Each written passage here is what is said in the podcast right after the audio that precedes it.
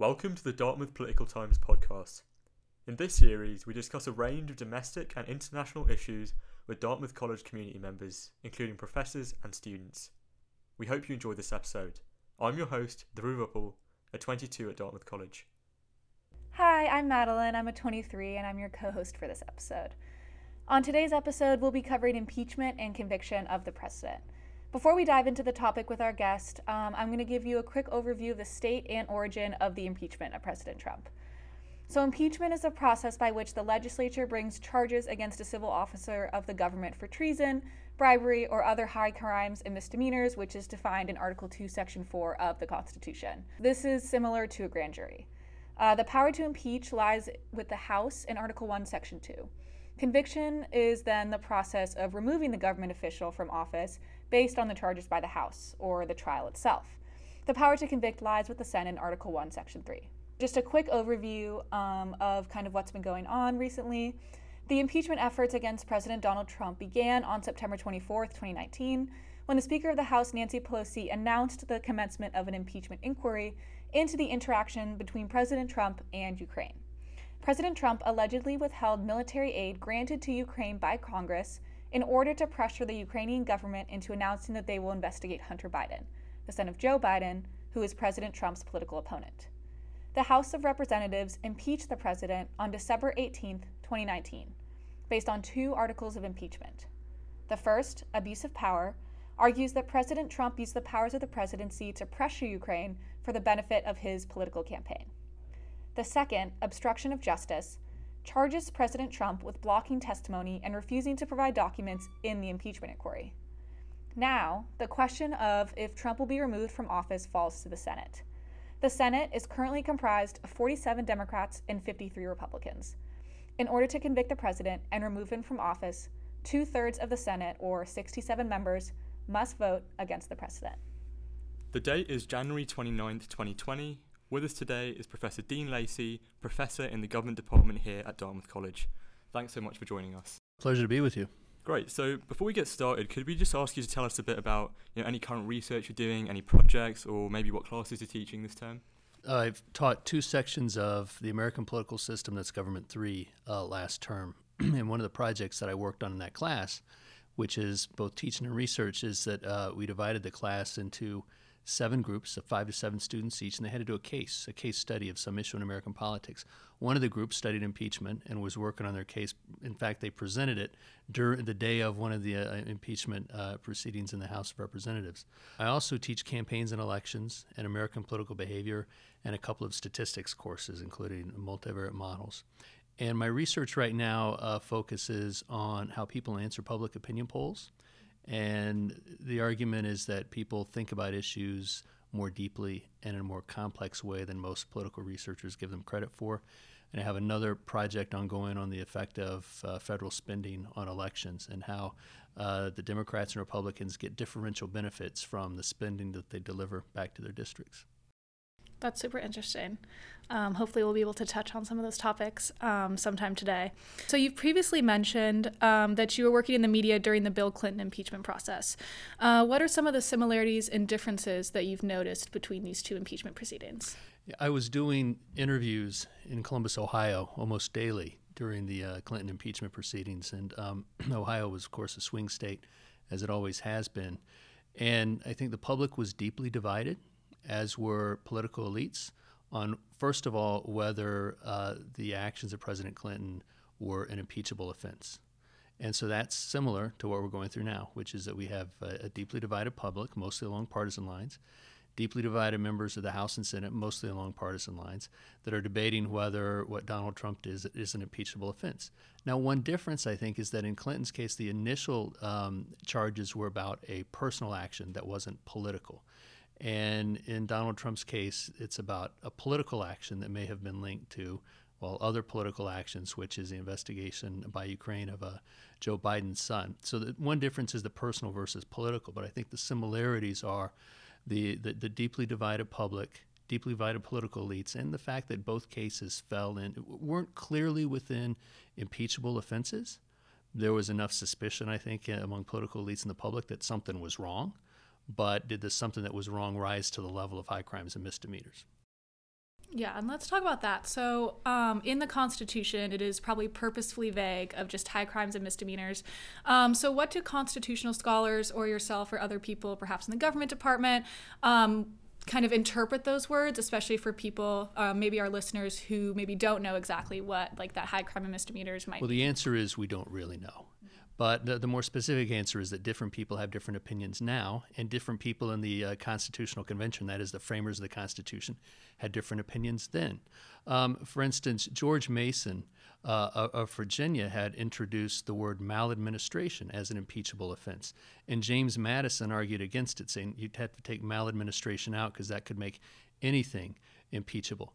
Um, when the framers of the Constitution went back to their home states after they'd written the Constitution to try to sell it to their own state conventions, which then had to adopt the Constitution, the, the phrases that they used to describe what was an impeachable offense varied from Pinckney in South Carolina to Iredell in, in North Carolina to James Madison, Virginia, they all had different descriptions of what an impeachable offense would be. Um, Iredell even said that, well, lying to the Senate about foreign policy or foreign affairs or um, what we're doing uh, overseas would be an impeachable offense. So lying to the Senate was impeachable. Um, others suggested that uh, high crimes and misdemeanors included maladministration, even though it wasn't explicitly in the Constitution. So there's a variety of opinion about what constituted um, high crimes and misdemeanors. Now, ironically, the second person brought up uh, on impeachment charges uh, uh, was a federal judge who was impeached for basically being insane. Um, even his son had testified that he had lost his mind, and the framers of the Constitution, or the the the, um, the, House and Senate at the time, recognizing that it wasn't impeachable, was not an impeachable offense, thought that impeachment was the only method to remove someone from office who was clearly not competent to carry out the duties of office any longer. That makes a lot of sense. So talking about this this vagueness that you mentioned, do you think this is more of a like a strength or, or a weakness of impeachment? I mean, you hear certain arguments now that you know because it's so vague, impeachment might be like almost a first resort now, rather than the last resort it was really meant to be. Do you have any thoughts on that? Much of the Constitution is vague, and that's both a strength and a weakness. It's a strength in that the Constitution can adapt to the times, uh, and it's a weakness in that we end up debating what specific provisions of the Constitution mean, um, including things like that the president has to be a natural born U.S. citizen, which has never really been technically defined. People think they know exactly what that means in the Constitution, but it hasn't been precisely defined. So even that term is somewhat vague. But high crimes and misdemeanors is something that the framers debated, had a variety of opinions on, and that's a compromise phrase. So it's hard to say that the framers of the Constitution had a singular opinion of what those words meant. Instead, those are a compromise representing a diversity of opinion, like much of the Constitution. Mm-hmm. That makes sense. Um, and you've kind of talked about when you're talking about a similarity between the Bill Clinton, the Bill Clinton impeachment hearings, and now about this kind of growing partisanship that is probably getting worse um, and seems to be continued to do so. Um, do you ever see, because impeachment may be seen as an inherently partisan or political act because it is removing a president, do you ever see a world in which we can kind of transcend these politics for impeachment, or do you think from now on impeachment will solely be a political question? I think there are cases where impeachment would transcend partisan divides. I think the case of Richard Nixon um, transcended a, a party divide. Um, and he resigned rather than being impeached. But there's an important caveat about when Richard Nixon was president. We had a lot more moderates, um, that is, liberal Republicans and conservative Democrats in Congress. And when he saw that he was losing them, he knew that he was going to be impeached and he had to resign. In the absence of those moderates, and we don't have those moderates in, in the House or Senate anymore, then it's less clear whether we would have cases where there's clearly an impeachable offense. I mean, I think that, that corruption um, bribery would be clearly Im- impeachable. Um, and it's not clear in this case with Donald Trump that you know he wasn't he wasn't bribing someone else as much as uh, potentially asking for something to be done, almost a reverse bribe. And would, would that uh, end up being being corruption at the level of high crimes and misdemeanors? It's it's a tough question. I mean, I don't think that there's a clear answer on either side. That doesn't mean, at least not yet, not until we get into um, hearing witnesses and getting into more of the details of the case. Yeah, so going forward, a lot of people, I mean, just discussing on campus or even during, you know, Dartmouth Political Times meetings, there's this idea that impeachment's happening, you know, so close to an election, a presidential election, that it just, there's no point doing it. You might as well just wait till the election happens, let the voters decide. Do you have a view on that? The framers specifically intended for the Senate to uh, be the final arbiter of impeachment because they were isolated from elections like the House of Representatives. So the House of Representatives was closer to the people, and the, the framers of the Constitution wanted the Senate to be the institution to convict because it's further removed from the people. And Alexander Hamilton wrote in Federalist 65 and 66 a defense of impeachment, um, and, and, it's being carried out mostly in the Senate by by saying that this is uh, an impeachable offense is not something that you can leave to voters um, not something you can leave to voters and, and, their passions, and not something you can leave to the Supreme Court. He, he argued because they would lack the, um, the, the political clout to be able to try impeachment. So he really did want the Senate. And the framers of the Constitution wanted the Senate to uh, be the final decider on, on, these impeachment cases. Now, Donald Trump's case is unique in that he has the possibility of being re- reelected. Uh, Bill Clinton was in a second term, couldn't be reelected when he was um, brought up on impeachment charges. Andrew Johnson did not get his um, own party's nomination, so he would not have been up for reelection. So we, we have the first case in American history of a president who's standing. Uh, being, will be tried for impeachment in the Senate and could be uh, could be elected uh, again in November. So let's say that the Senate acquits um, or does not um, convict President Trump, um, and then perhaps he gets elected again. Do you see that that just completely taking the teeth out of impeachment? Where would you see um, impeachment on either party kind of going forward, and how would that kind of change the dynamics of separation of powers um, and checks on the president um, going forward? Well, if the Senate acquits and Trump is reelected, then it looks like the Senate and the public were in step together and that the charges weren't impeachable. Um, or at least that, that um, the public didn't think that Trump should be removed from office. So, in that sense, I don't think it would negate the idea behind impeachment and impeachable offenses. Um, right now, the public, I would, I, I think, may be taking this more seriously than the Senate. And the evidence for that is that 75% of the population in, in, the latest polls want to see witnesses called before the Senate as though it's a trial. That's 95% of Democrats, about two thirds of independents, and just under just, just under 50%, about 49% of Republicans.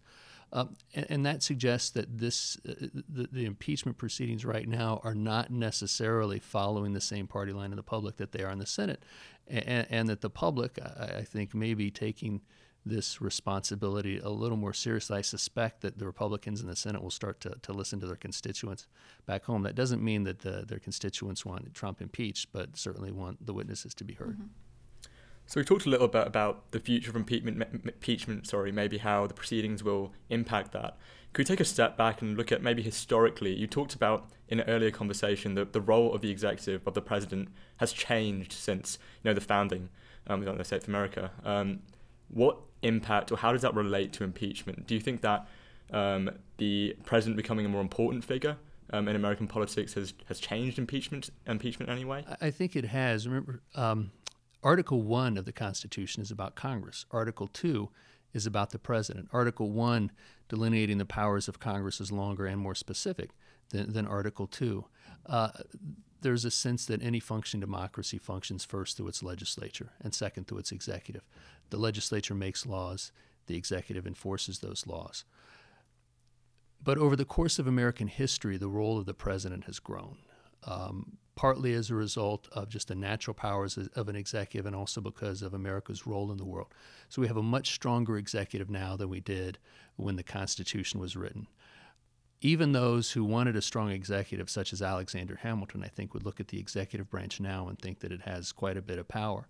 What that means is that historically, our calibration for the relationship between the president and Congress has changed, tilted toward the president.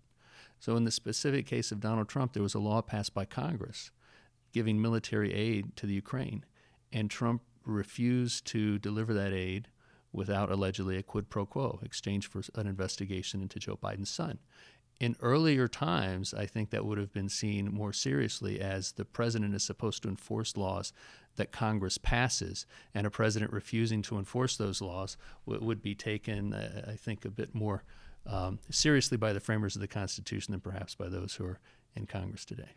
That makes a lot of sense.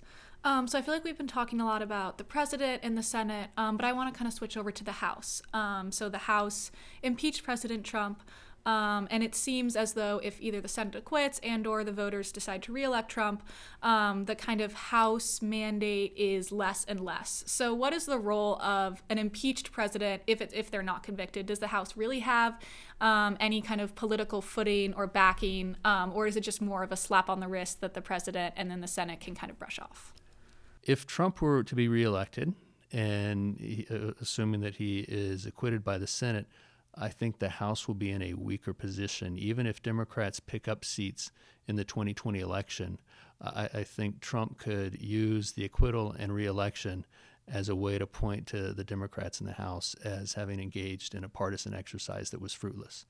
And the message that the Democrats were worried about impeaching him rather than worried about other more pressing issues, the terminology that he would use, I think will resonate w- with a lot of swing voters that this was ended up in the House being much ado about nothing, a waste of our time and attention, and it will give uh, President Trump a, a, a, lot of, I think, political ammunition to use against uh, the Democrats in the House and maybe those in the Senate too. Okay, so do you think this will have an impact perhaps on voter turnout overall? Do you think voters will be mobilized? Voters will be discouraged? Hard to say. Um, certainly, I think this will in um, energize Trump's base, but it's probably also energizing the Democratic base. I don't know what it will do to independents and swing voters. I mean, there, there's a risk that they are either turned off by the political process and won't turn out, or that they're overloaded with information, don't know what to make of it, and are confused, um, or that uh, what happens over the next six months or so really takes them away from being independents and pushes them into one of the partisan categories. So it's it's really hard to predict. Right now, it seems that, that the American electorate is more or less locked into a, a, turnout rate and partisan division that it's been locked into for the past several elections. That is, we have a have a, a paper with a former Dartmouth undergraduate who's in uh, Zach Markovich, who's in the PhD program in political science at MIT right now, and we looked at the volatility in American elections going back to 1828, volatility uh, across the 50 states. Well, however many states there were going back in time, but 50 now. Um, so each state across each election year, and how much did its vote in the presidential election change from one election to the next? And we're in a period in American history that has the lowest volatility uh, uh, of any time since 1828. That is, fewer states switch sides from one election to another. Uh, fewer states change the Democratic versus Republican two party vote uh, from election to election. So we are locked into a partisan divide in presidential elections in a way that we've never seen in American history. I don't think impeachment will change that. I don't see a change in that in 2020. That makes a lot of sense. Um, do you believe that um, kind of we're all operating on the assumption um, that the Senate will acquit um, and then perhaps Trump will win the election. Um, do you see, because of the way partisan politics are playing, in which it seems that Mitch McConnell and the Republican Party um, are having a lot of these Republican senator, senators, perhaps you could say, toeing the line, making sure that they're standing with the president regardless?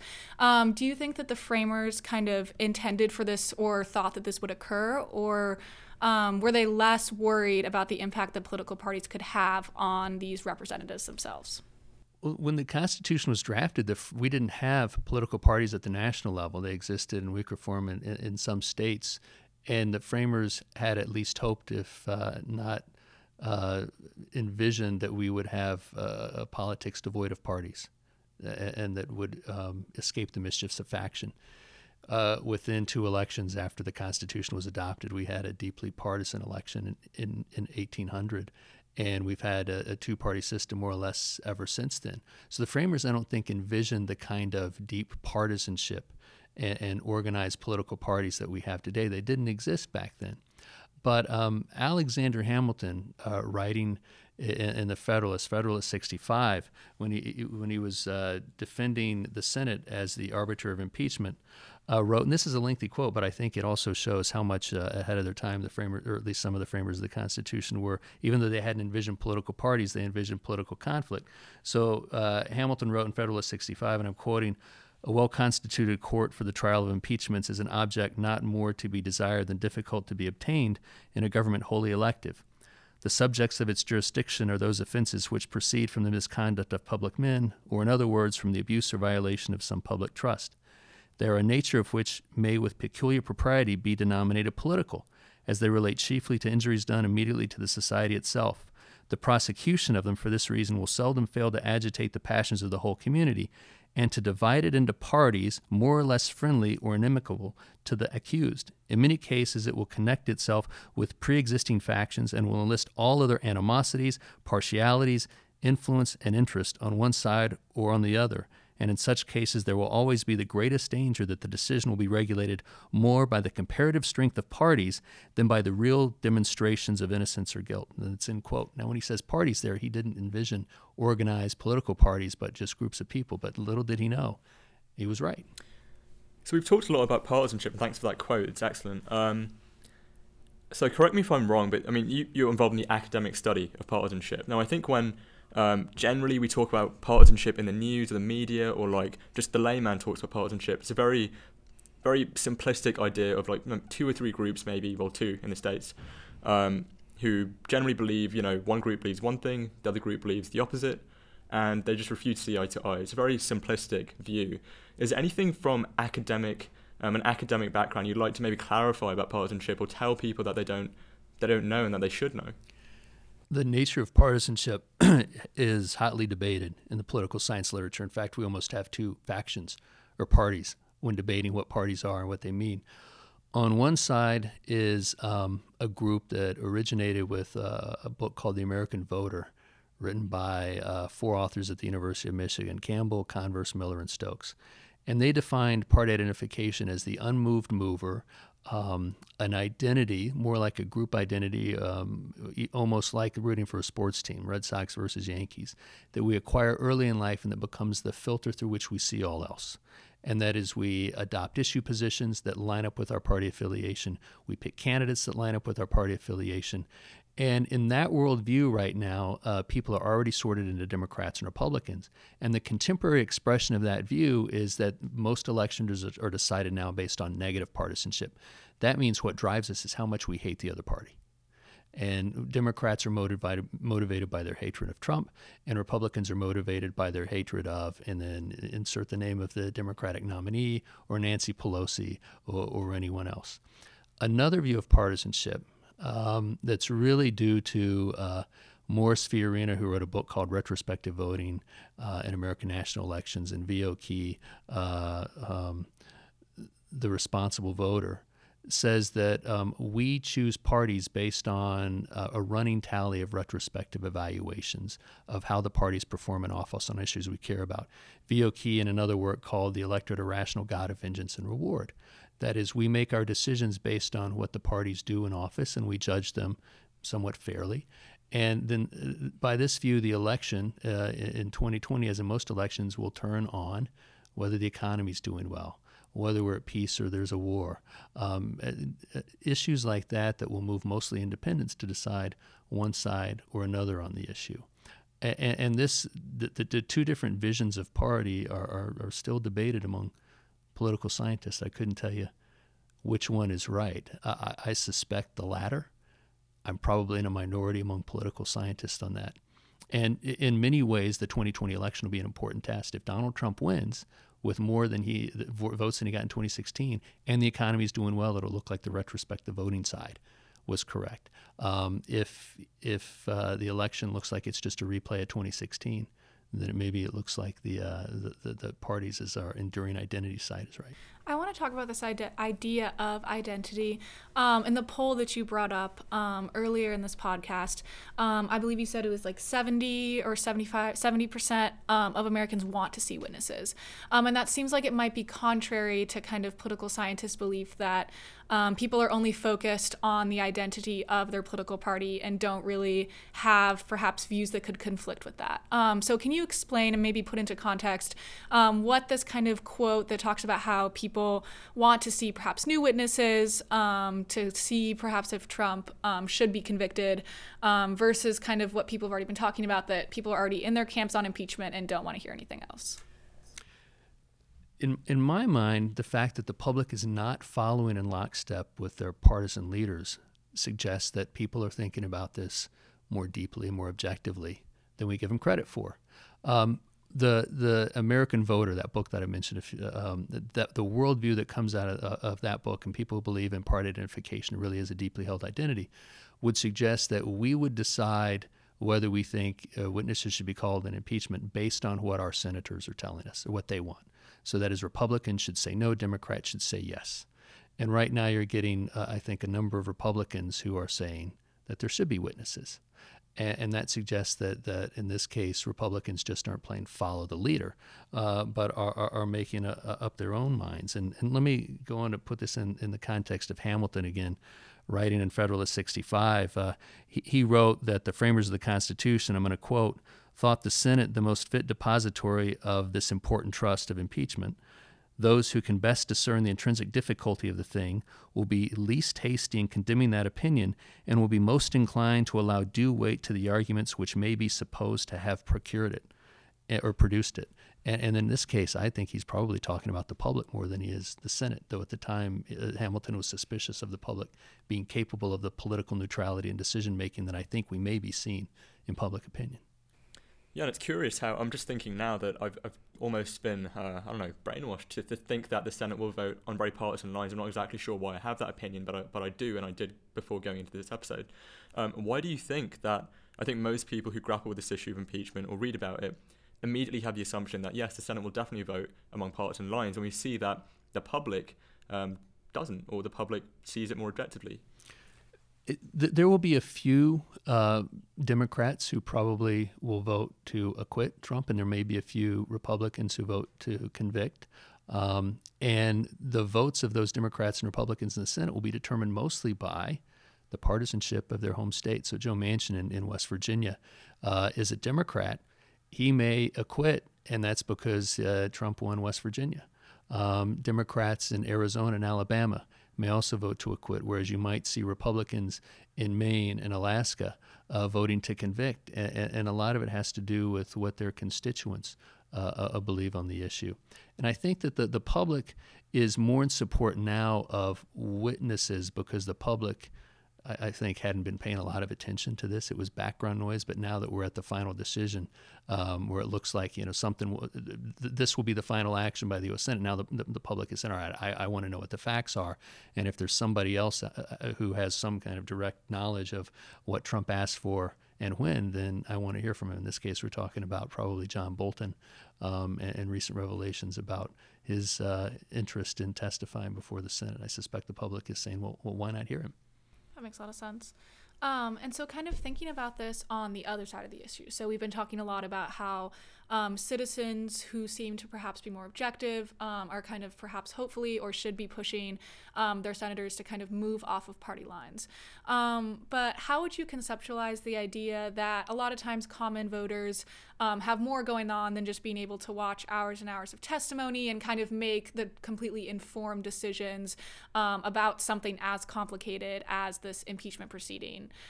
so, do you, if you were, for say, designing a political system, would you have have most of the power to either sway these kind of senators or people who are making the who are the um, jurors in this decision. Should that be resided with voters who may or may not be able to fully follow up on the impeachment hearings? Or do you believe that there should be more we should hold our senators more accountable for taking in all of the facts um, and trying to make an objective decision themselves? I would not recommend putting impeachment up to a national referendum um, for precisely the reasons that you suggested, which is that most voters aren't paying attention enough until it becomes time to pay a lot of attention, which is what's, I think, happening now. The most important feature of any political system, the single most important feature, I think, is that uh, political leaders have to stand for reelection. There has to be that threat uh, from the electorate of being able to remove someone from office. And members of the general public usually don't pay that much attention to politics because it doesn't matter that much to them until it really matters. Then they pay attention. And I've had members of Congress who've, tell, who've told me um, they can get away, they can do almost anything they want on any issue until there's an issue where they can't. And they can't always predict what that issue is. Uh, sometimes it comes out of nowhere. And right now, I think for uh, a, a, lot of, especially Senate Republicans, the call for uh, increased scrutiny in the Senate is maybe coming out of nowhere. Um, not to say there's not substance behind it, but it was unanticipated. And if members of the Senate start to get um, calls from their constituents, from donors, uh, letter writers from their their their districts saying, you know, we want to hear more about what happened, then then I think those elected representatives know that they will have to face those voters in two, four, six years, and maybe um, more likely to break from what we think of as a party line. Now, Mitch McConnell is an interesting case because within the last month, he announced that he had brought over $750 million in federal spending projects back to his district. He called himself, you know, uh, um, he, he said his position in the Senate, and the Senate leadership allows Kentucky to, quote, punch above its weight in national politics. When a member of Congress goes back to a district pointing to all the things that they've brought back to the district, and especially in this case, a Republican showing all the federal spending that he's brought back to the district, it's an indicator that that member of Congress is, is electorally vulnerable. And, and Mitch McConnell, my guess, is feeling that he may be a little bit electorally vulnerable now and is, is hoping to shore up his support among his home state's voters. Okay, so we've talked a bit about you know the current impeachment proceedings. We've touched a little bit upon like you know Clinton. We've mentioned Nixon. Um, I'm interested just to go you know all the way back through the history of impeachment. Maybe you could tell us a little bit, bit about the first instances of impeachment and um, when it really became um, an instrument used by um, the, the, the, Senate. Um, could you tell us a little bit about that? Well, the, the first the first case of impeachment was um, a senator, William Blount, uh, back in 1799, who was expelled, uh, but the charges dis- against him were dismissed. So the first um, person removed from office, impeached, was a federal judge, John Pickering, who was removed in, in 1804. Um, and, and, he was removed because of erratic behavior on the bench. Um, he was accused of public drunkenness. Uh, his, his, son had testified that he's actually going insane. And he was impeached not for political reasons, but for an inability to carry out uh, his, his, duties. Uh, and that was a, a, a vote that was uh, overwhelming, and it was not, I would think, argue politically motivated. It, w- it was uh, someone who needed to be removed. Um, there have been uh, a number of other cases of judges who've been removed from office. Um, the most recent was G. Thomas Porteous Jr., who was removed in 2010 um, for bribery and corruption. Most of the impeachment cases, and there have been um, uh, about half a dozen uh, are, ju- are, federal judges uh, who've actually been removed from office, so convicted by the Senate. We haven't had a president yet who's been convicted by the Senate, but it, there are now three who've been um, who, who, have had articles of impeachment voted up in the House of Representatives. That's Andrew Johnson, uh, Bill Clinton, and Donald Trump. The first articles of impeachment introduced in the House of Representatives were against John Tyler back in 1843 um, and that was politically motivated. He uh, he was the vice president for William Henry Harrison, who died uh, a month into office. And John Tyler then began to veto a lot of the acts of his own party in Congress, uh, acts like uh, raising tariffs, and and uh, and he strayed from his own party, which tried to impeach him but was unable to. So those articles of impeachment, um, even though they were introduced to the House, didn't get uh, enough support for him to be for, for the articles to then move to the Senate for conviction. So the very first articles of impeachment against a president were drawn for what I think are political reasons, and he was brought up by his own party. Andrew Johnson was also brought up for impeachment by his own party, and then not renominated by that party. And then in the case of both Clinton and Trump, uh, they're basically party line uh, votes to this point. No, thanks for clarifying that because um, I, I, think the first misconception about impeachment is that it equals conviction, and the second one is that only presidents can be impeached, which of course is not the case. Um, and my apologies beforehand, I should have said instrument by the House, not the Senate. Still learning. Well, and there there is an argument that, um, and the, the framers of the Constitution actually discuss this, that maybe a president should be impeached, but anyone who carries out high crimes and misdemeanors by order of the president should be impeached. That is, the president wouldn't have to be impeached because the president couldn't do anything without ordering somebody else to do it, and it's those other people that he orders or she orders to do it who would be the ones who would be impeached. And uh, I'm hearing that there is some discussion about bringing people within the Trump administration up on articles of impeachment in the House um, if they don't get Donald Trump, or maybe concurrently with Donald Trump, which is well, who else was involved in this uh, this potential Ukraine deal, and are, they could be impeached. That is, anyone who's uh, confirmed by the Senate, judges, uh, ambassadors, um, uh, are also potentially uh, impeachable, and then people who aren't confirmed by the Senate, like the president, vice president, are could be impeached. Interesting. That's super interesting. Um, let's can we transition to we've talked a lot about impeachment as um, kind of the framers built in perhaps last resort to a check on the president. Um, what are some other checks on the president, both in the Constitution um, and since then, that you believe um, can still be effective? So I know for a while in the news there was talk of like a 25th Amendment question um, of like should can people render Trump no longer fit for duty without having to impeach him. Are there can you talk a little bit about the 25th Amendment and perhaps other mechanisms for placing limits on a president that isn't impeachment?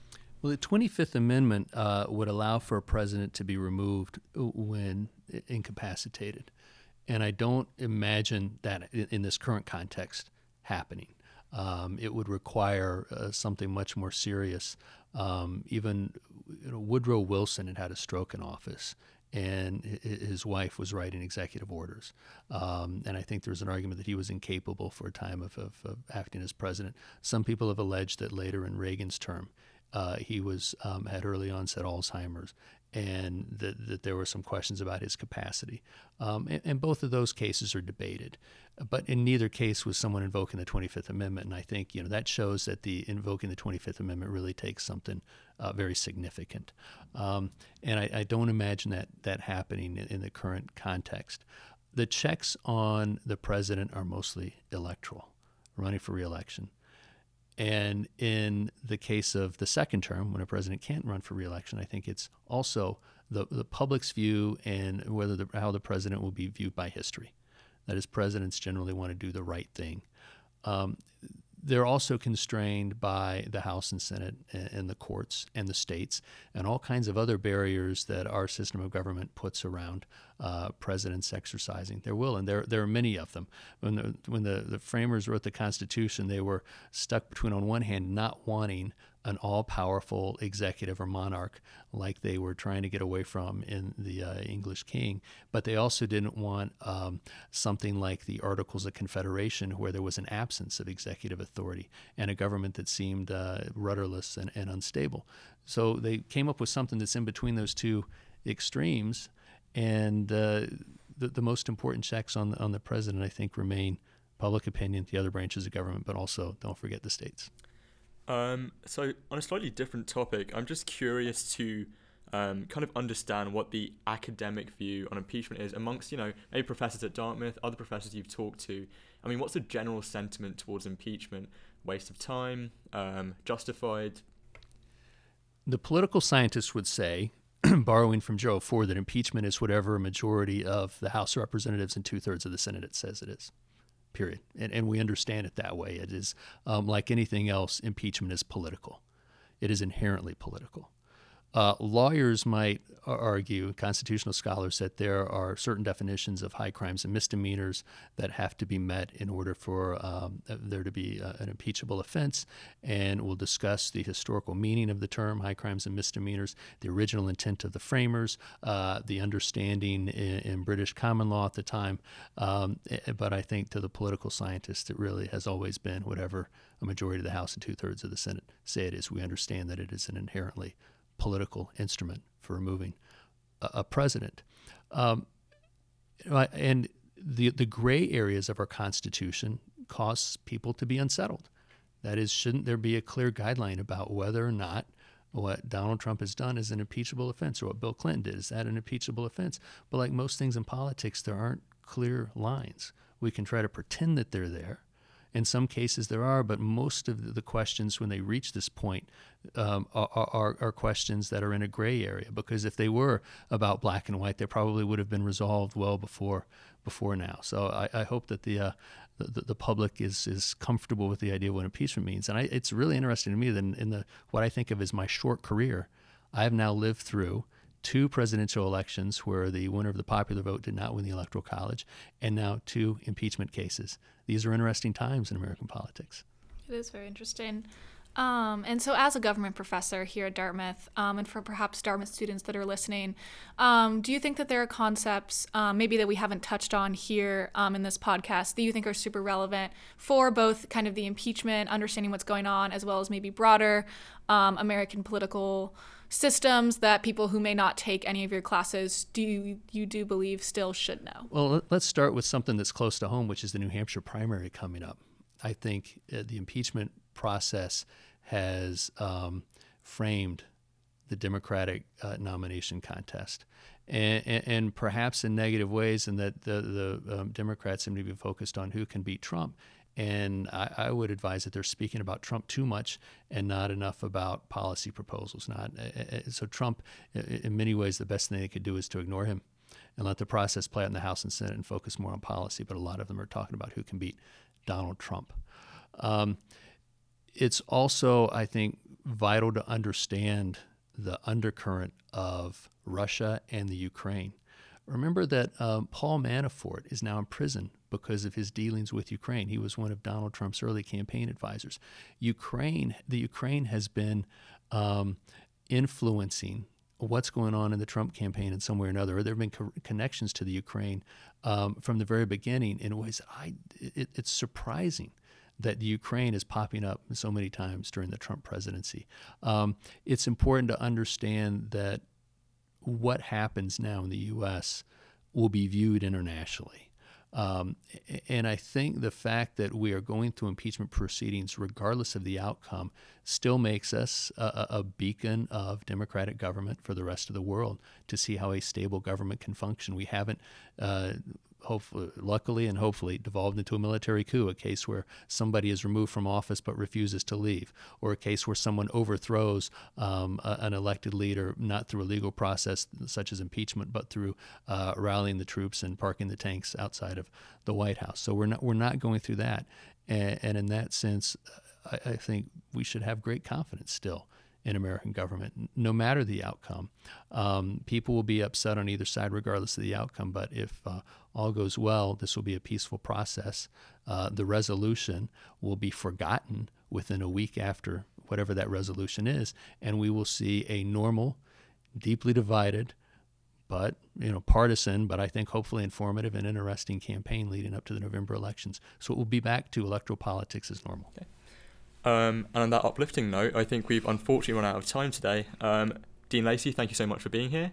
Um, I'm sure both Madeline and I learned a lot, as I'm sure our listeners did. Um, please join us, um, hopefully next week, maybe the week after, for another episode. Thank you. Thank you.